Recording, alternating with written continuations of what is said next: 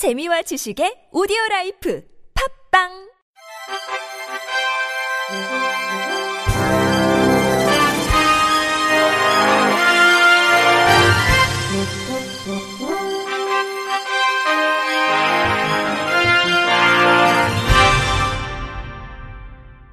청취자 여러분 안녕하십니까? 1월 29일 월요일 KBIC 뉴스입니다. 교육부는 장애인 특별전형 지원 서류 위조 여부에 대한 실태 조사에서 5명의 대입 부정 입학자를 확인했다고 밝혔습니다. 전국 199개 4년제 대학에 대한 조사 결과 고려대 1명, 서울시립대 3명, 전주교대 1명 등 3개 교에서 5명의 대입 부정 입학자를 확인했습니다. 부정 입학자 5명은 장애인 특별전형으로 대학에 입학하기 위해 시각장애 6급으로 위조된 장애인 등록증을 제출했습니다. 고려대와 서울시립대 부정입학자는 입학이 취소되었고 전주교대 부정입학자는 입학 취소가 진행 중입니다. 이들 부정입학자에 대해서는 경찰청에서 별도의 수사를 진행하고 있습니다.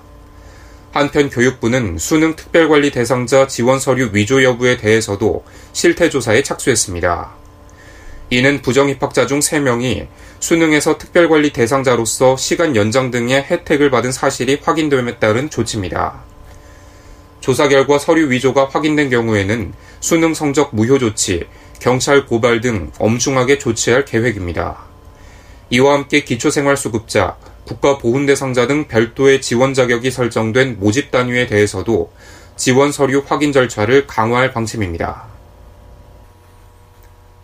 이달 18일 개장한 인천국제공항 제2여객터미널 내 장애인 편의시설 설치가 미흡하다는 지적이 나왔습니다. 인천 장애인 차별 철폐연대는 지난 26일 제2터미널을 방문한 결과 점형 블록 등 일부 장애인 편의시설이 제대로 설치되지 않은 것으로 확인됐다며 국토교통부와 인천국제공항은 법 규정에 맞게 시설을 개선해야 한다고 촉구했습니다.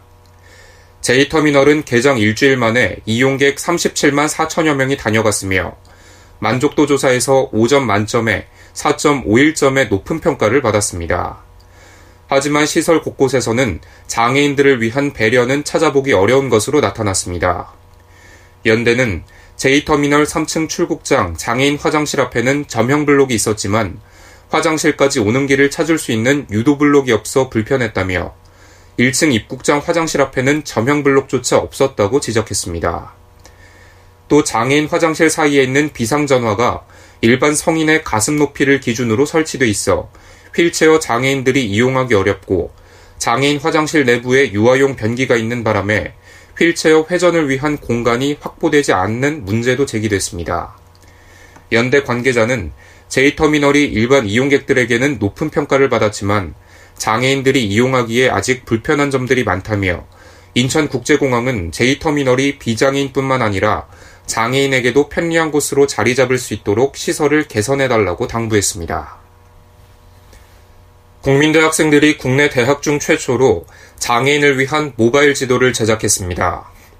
국민대 커뮤니티 매핑 프로젝트는 사회 문화나 지역의 이슈와 같은 특정 주제에 대한 정보를 현장에서 수집하고 이를 지도로 만들어 공유하는 사회공헌 활동입니다. 3회차를 맞은 이번 프로젝트는 모바일을 활용해 장애인이 편하게 이용할 수 있는 시설 안내하기를 주제로 약 400명의 학생들이 참여했습니다.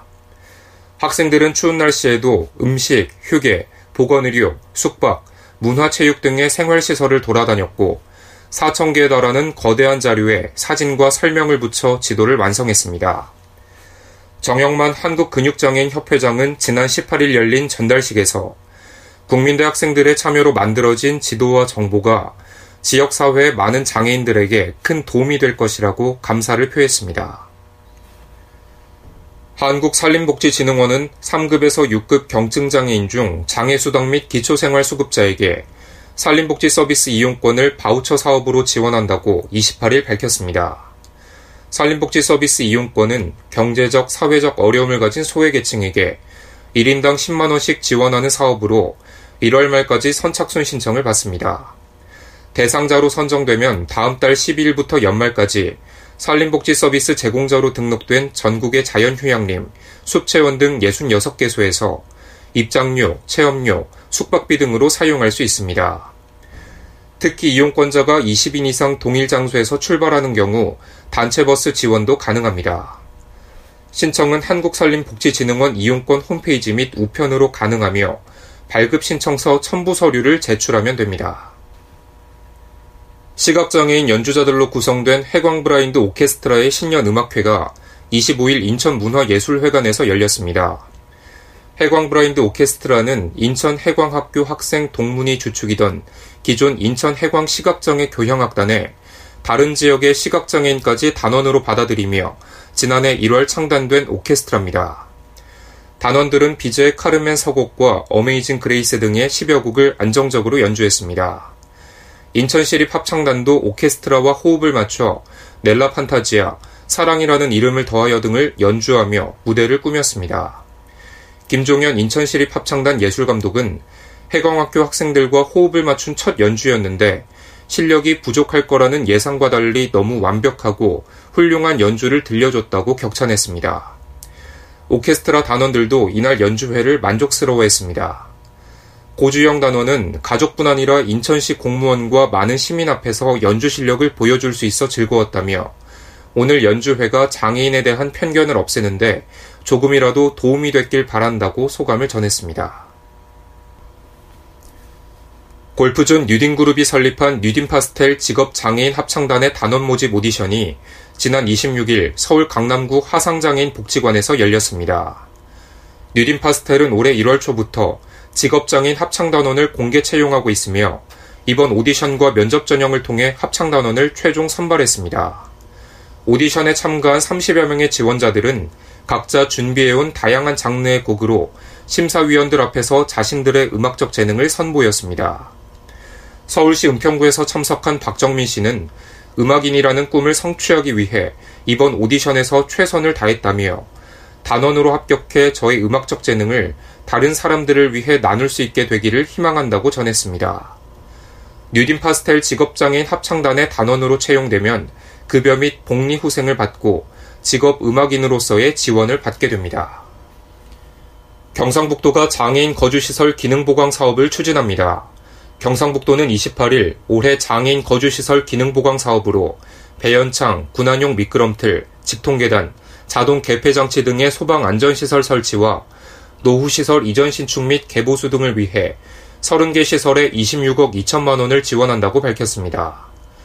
특히 경주와 포항의 지진, 제천 다중이용시설 화재 등 각종 재난이 잇따르자 장애인 거주시설 안전 및 피난 매뉴얼을 추가 제작해 시설별로 배부하기로 했습니다.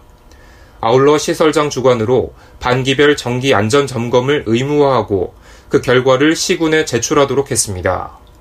또 장애인과 종사자를 대상으로 소화, 인명대피, 유도 요령 등에 대한 소방교육을 분기별 1회 이상 실시하기로 했습니다.